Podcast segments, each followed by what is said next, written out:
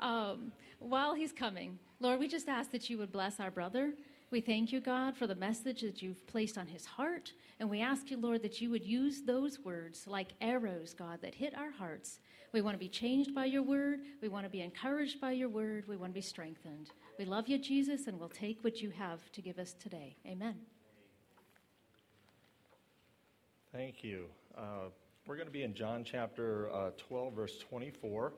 Uh, throwing some curveballs here. Earlier, Pastor uh, inter, you know, brought me up and we kind of high fived. I don't feel like I'm really ready because we're kind of tag teaming. I got the first 20 minutes, and then our pastor will be coming up. But I was. Last two hours. Yes. It's two hours. I get 20 minutes. Perfectly okay with that. But I was thinking after the tag team, if we do more of this, we should go to like the 70s and 80s wrestling. We need a uni. We need a uniform. So I want to.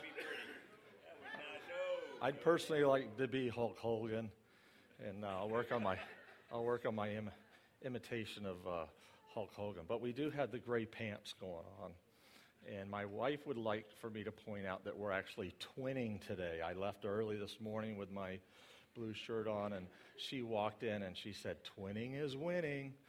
So I got to point that out. Isn't that sweet? Ugh. All right. So I want us to take, I want, to, I want us to roll back the pages of the history book here to the late 1960s to the early 70s our uh, country was ravaged with war. Well known, the Vietnam War. There was a lot of contention, a lot of death, a lot of dying. Soldiers were coming home maimed. It was just a really ugly period in the history of our country. On top of that, there was a tremendous amount of division. There was division among blacks and whites. There was division among the elderly and the young. There were the divisions between the haves and the have nots. The entire country was in war with one another, and it was political and personal division that was pervasive across our country. Okay? But underneath that, there was a surge, there was a pressure, there was a, a underlying wave about to take place. And it landed in, uh, in the western part of our country, in California, which is now known as the Jesus movement. Jesus was doing a tremendous work among the hippies in the midst of cynicism and chaos and destruction and death. The icons like Jimi Hendrix and Morrison were dying from drugs, and people had bought wholeheartedly into this message that life is all about pursuing sex, drugs, and rock and roll. And they were hopeless and they were helpless, and their icons were dying. And Jesus came on the scene. And he crashed upon the hearts of the least likely, the hippies in California. And in the time of recorded history, no, in, in, in, the entire time of recorded history, more people came to Jesus and were baptized in the faith of Jesus through the Jesus movement of the hippies of the 1970s. I want to propose to you this morning that as we think about a covenant, as we think about signing on to Jesus' work for the year of 2019, I want us to think for a moment maybe this is just a small step to something much bigger. Maybe this is just a step towards something grander. Maybe the signing of the covenant and our commitment to the covenant and our yielding to the covenant over 2019 could possibly bring us to the threshold of another Jesus movement or revelation. Our text this morning is in John chapter 12, verse 24, and I'm reading from the message. Listen carefully. Unless a grain of wheat is buried in the ground and dead to the world, it's never more. Unless a grain of wheat is buried in the ground, dead to the world, it's never any more than a grain of wheat. But if it's buried, it sprouts, it reproduces itself many times over and over and over. I'd like to suggest that what we really need is an encounter, a fresh encounter with Jesus Christ. Go back to the first time that the Spirit of God moved on your heart and your soul. Do you remember just the awe inspiring God. We've sung about the Alpha and the Omega, the man who took nothing and breathed everything into existence, and the birds of the air, and the fish in the seas, and the planets set in a precise order, the perfect distance from the sun, that we would have life here on this planet called Earth. Fast forward, Jesus is woven and the Spirit of God is woven all throughout history. We come to the book of Revelations and he's sitting on the throne and they're singing, Holy, Holy, Holy, Holy. And we know he's going to come again and we know he's going to bring his own to himself and that he's going to sit on the great white throne of judgment and everybody will appear before him and give an account for every word spoken and every deed done. I want to pro- propose to you this morning that the covenant is about an encounter with a high and a holy God. The word covenant is a Hebrew word called karat. And when God wanted to do business with his people, there meant that, it meant that there would be a shedding of blood and that people would bring their offerings and they would bring their cows, they would bring their lambs, they would bring their sheep, they would bring their doves, and the high priest and the priest would set it up on the altar and they literally slice it in half and they'd separate it, and the streets were pouring with blood. And in response to that covenant and in obedience to that covenant, that you would walk down those streets pouring with blood, sometimes ankle high, so that when you hit the end and you spent the rest of the day walking around the neighborhood and visiting friends, and weeks later, the hem of your garment was stained with the blood of the covenant. And I want to believe that when we sign a covenant, it's not about us adding something to our lives. It's about us standing before a high and holy God who commands us to be holy as He is holy. And He wants to carve he wants to cut away. And he wants to bring those things that aren't useful to us and to him in the work of his kingdom. And he wants to separate and divide as a surgeon with a scalpel starts to dig deep because he knows he's got to get down to the gangrene. He's got to get down to where the disease is. He's got to cut it out if there's any hope for life and peace and joy. I know in my own life, when God worked in my life, it was precisely that that it was an encounter with a holy God. And I remember one of the first few times that I opened up the Bible, I came to the book of Isaiah and I came across these words Doom. It's doomsday. I'm as good as dead. Every word I've spoken is tainted, blasphemous even. The idea here is I am completely undone. I am completely unraveled. It's as if God would come and take the shirt off my back and just rip it. He'd find that little tag and he'd take it, and my shirt would completely unravel and be a pile of nothing but the thread or the cotton laying on the ground. I want to ask you this morning have you had that encounter? Have you met with that kind of God? Have you come face to face with the Holy of Holies? Have you had that moment on your knees before Him where He initiated a covenant of life with you, but it meant that you were going to be doomed? It meant that you were going to be undone. It meant that everything in your life about who you are and your ideas and your hopes and your dreams and your agendas, all this came crashing down and was completely unraveled and undone before you. See, I live the ways of the world, much like many of you. The rules of the game are this pursue pleasure and avoid pain. Life motto. Another rule of the game is look out for number one. He who has the most toys wins. These are the things that the Spirit of God brings to bear and enlightens and shines His light on and shows us. There's Dave, there's just too much world in you. I have a life and I have a purpose for you, but there's just too much worldliness in you. And then I find myself, when He's doing a renewed work in my life, that my sins or my prayers of repentance are no longer wholesale. You know those when you're in a rush and you get up and you got your Bible app and you're going to read about five minutes and your prayer is, God, forgive me for my many sins. You know that wholesale prayer? Yeah, I told God, I told God I'm a sinner. I ask forgiveness for my many sins. But when God renews his covenant in my life and in our lives and in the church of the life, the confession becomes much more specific. For example, Dave, that was a harsh word that you spoke to your wife. Riding around with my son, say something I shouldn't say, do something I shouldn't do. Dave, it's not the best example for your child. Dave, you could be a little more loving. Dave, you can you need to deal with the jealousy and envy of your life as you compare your status to that of others. Dave, you got to deal with bitterness and anger and resentment over the past. Things that you need to let go of, things you wish you had but didn't people that you wish you had in your life that weren't there.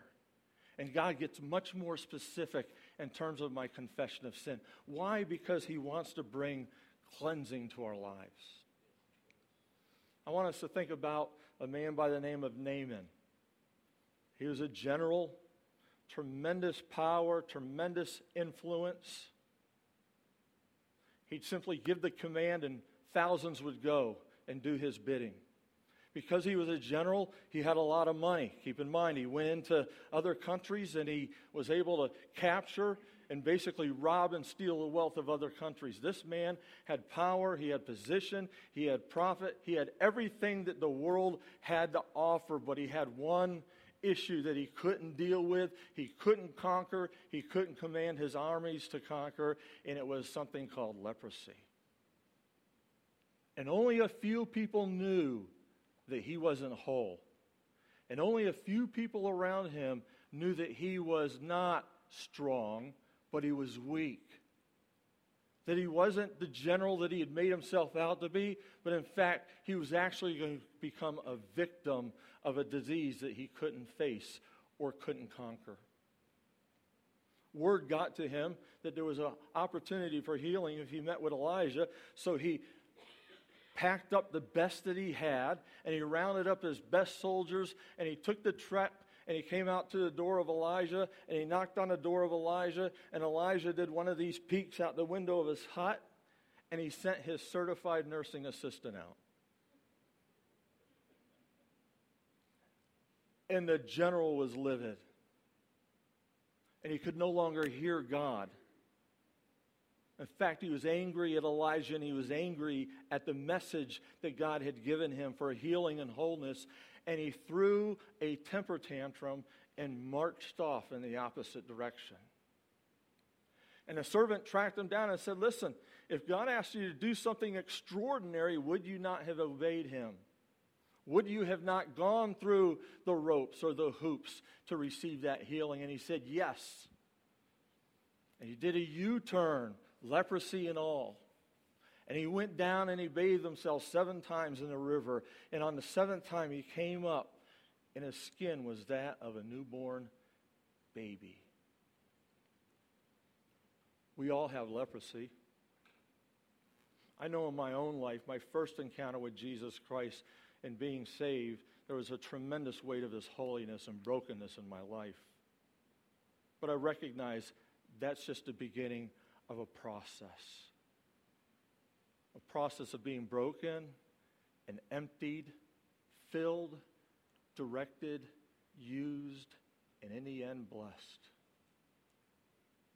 I want to propose to you this morning that when we think about the covenant and we think about joining in and signing on to Jesus' work in 2019, that we think about brokenness we think about no more excuses like Naaman. We push the temper tantrum aside and we understand that God has clearly spoken to us, and He's given us the word, and He's given us the message of healing and hope and joy and peace everlasting. Now, some of you are probably like me and you run. The timing's wrong. Got too much good things going on in my life. I'm not willing to make that sacrifice. I don't know about you, but I'm afraid of God. I'm afraid of what He's going to ask of me.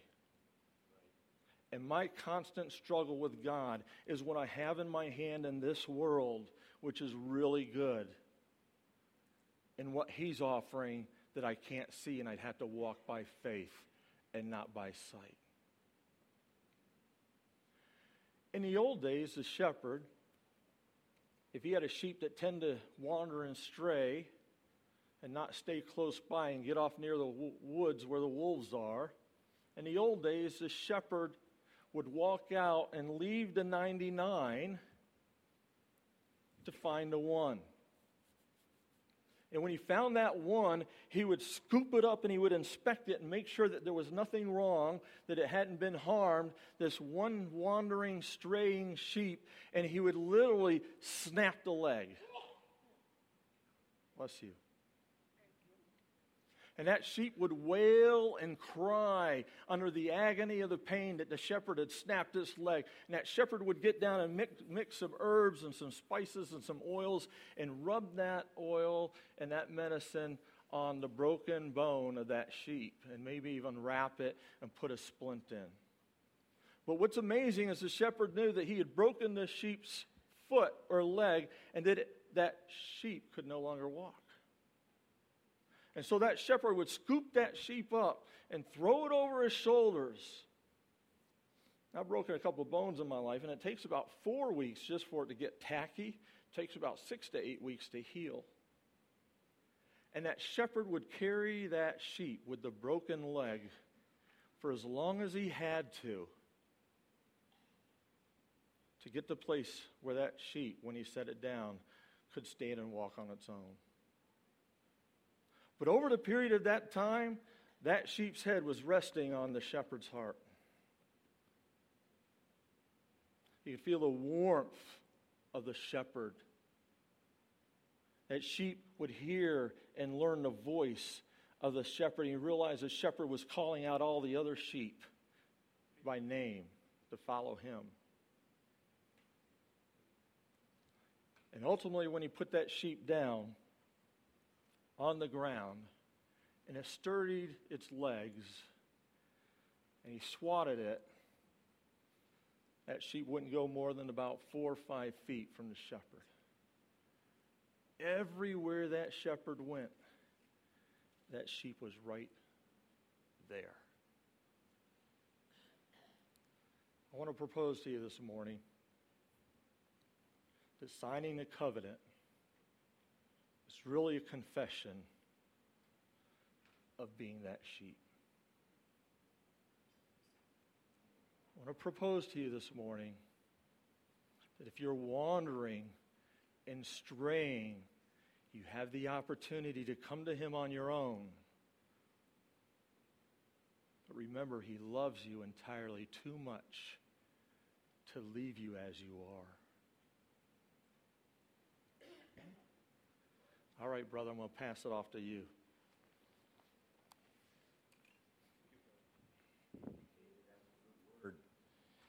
Many of you might ask, brokenness, it's a strong word. And uh, it's another way of saying humility. Um, you say, why, why is brokenness necessary? It's necessary because of this who I think I am is different than who God says I am. And we often come to God with our own expectations of what it is that I'm going to do for God. And have you ever had the Lord change that on you? I know I have.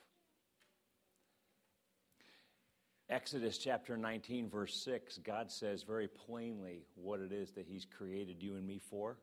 He says it very plainly.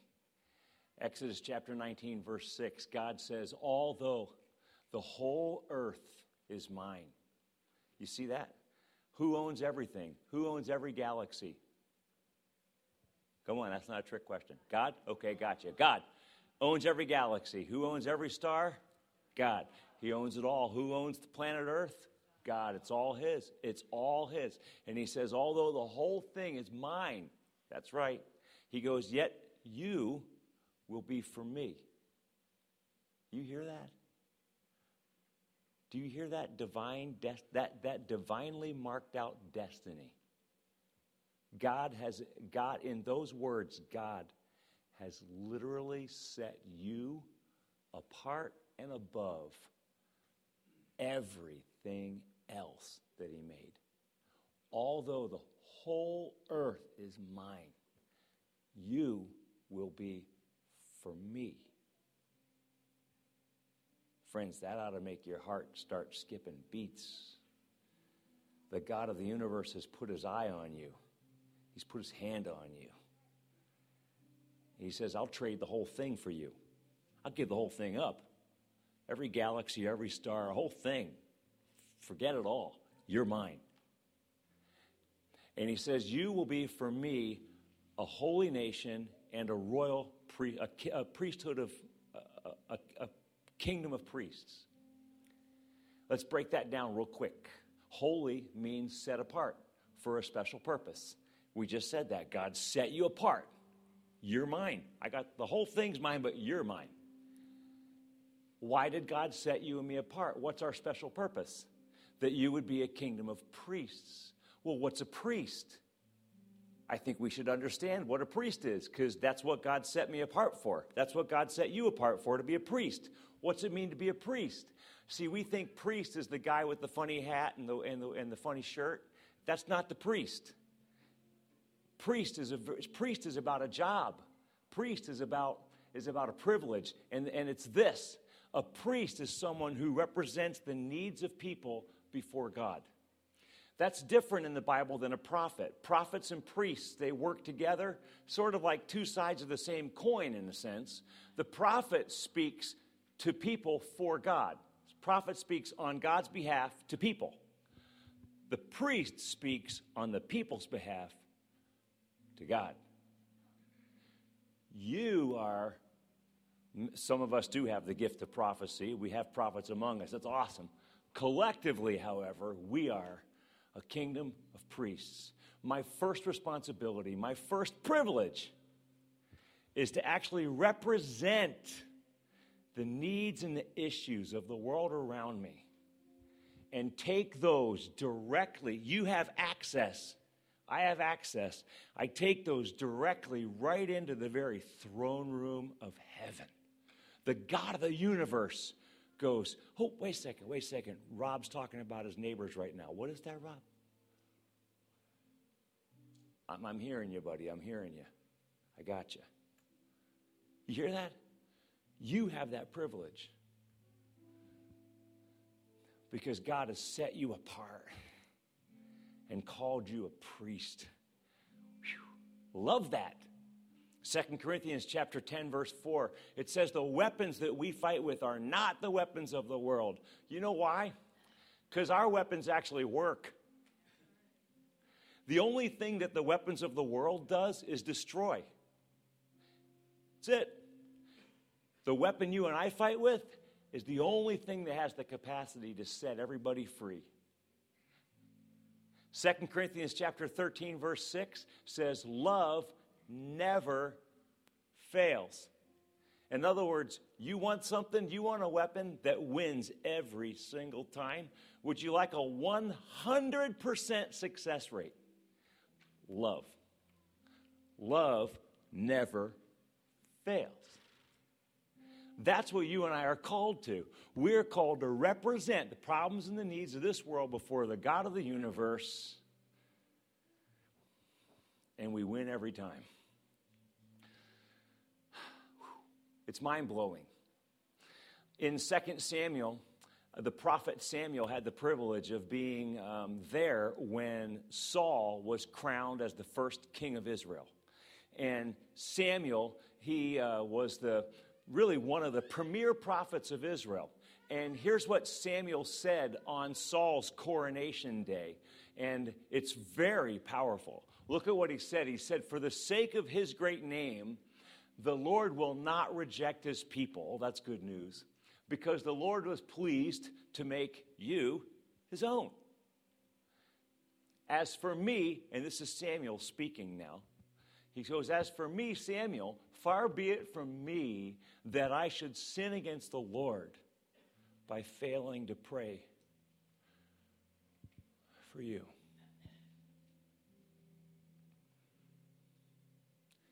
See, Samuel's a prophet, but he also saw himself as a priest. His job, yes, was to speak to people, but he also saw his privilege as speaking to God. And he saw a failure to pray as sin. Far be it from me to sin against the Lord by failing to pray for you. I wonder how many of us have lived in sin. We've failed to pray for our families. We've failed to pray for our nation. We've failed to pray for our president, for our governor. We've failed to pray for our bosses and our teachers and our neighbors. Why would that be a sin? Well, you understand the high calling that's been placed on your life? Could I go back to Exodus 19:6? Why did God set you apart? What's the special purpose? To be a priest. I very I'm I'm here for that very purpose. To represent And I propose to you that what the devil wants to do is get you and me complaining about everything. Because when we're complaining about it all, we're not praying. He actually steals your divine destiny by getting you to gripe and complain.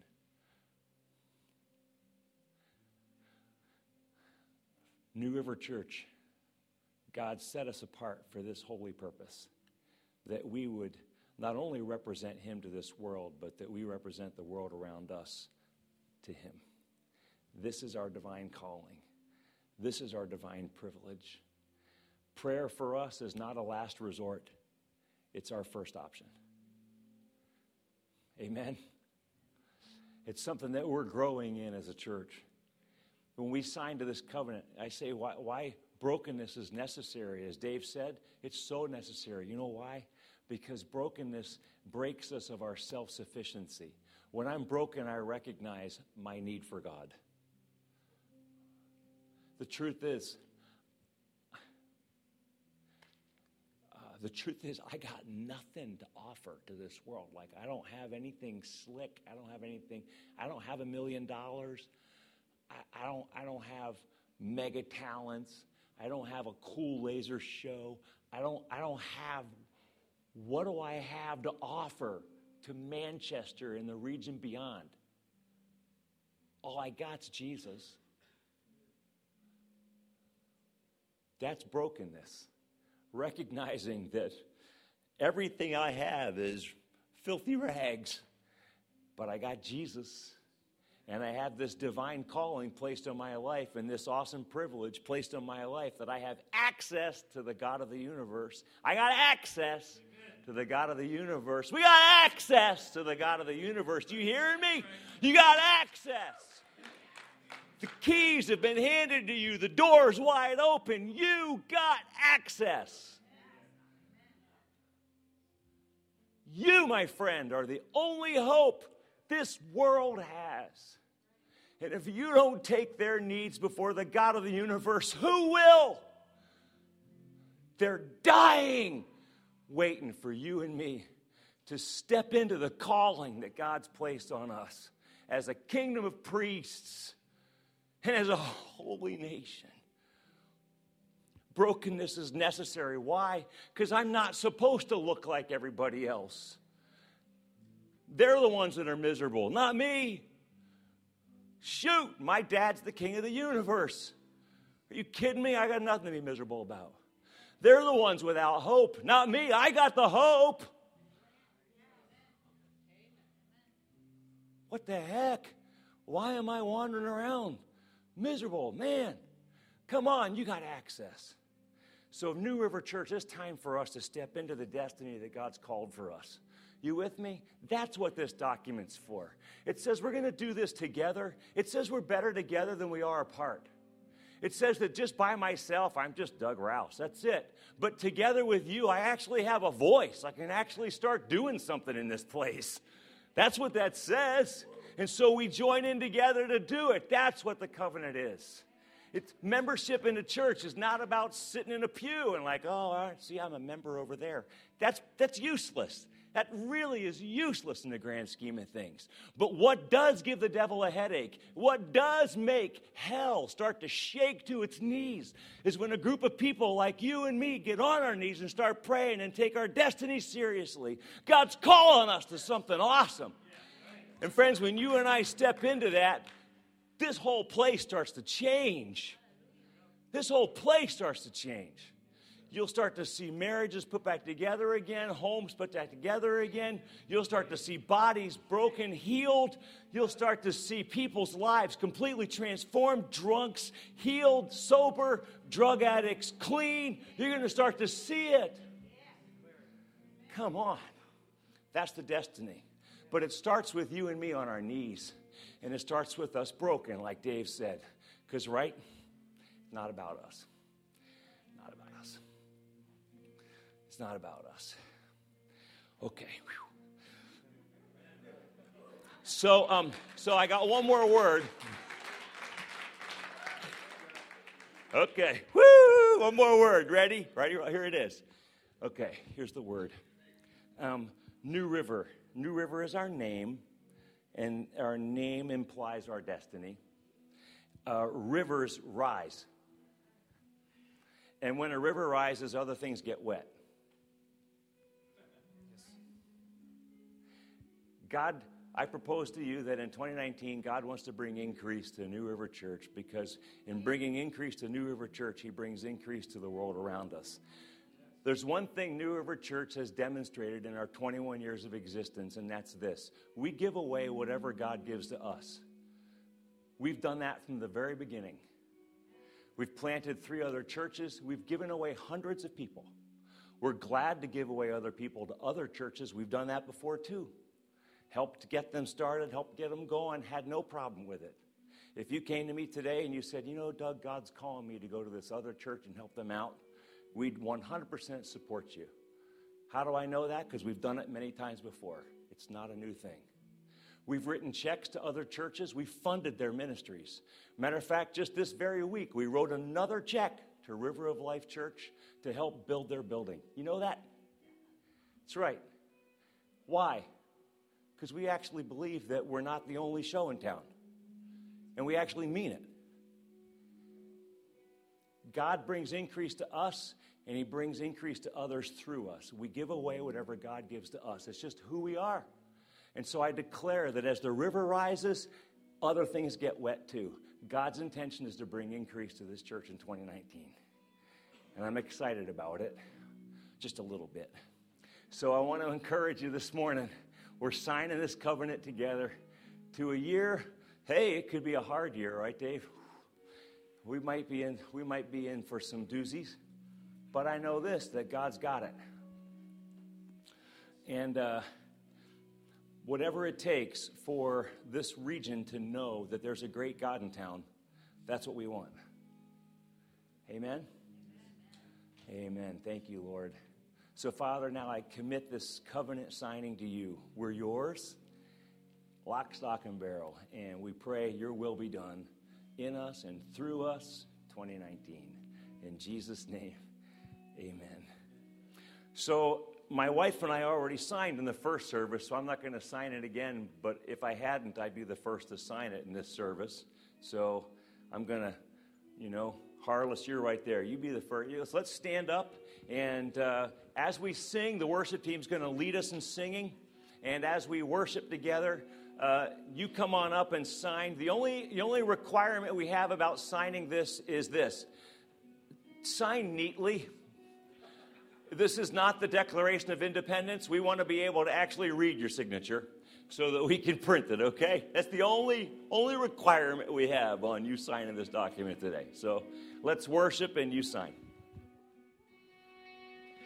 You're the name above all names.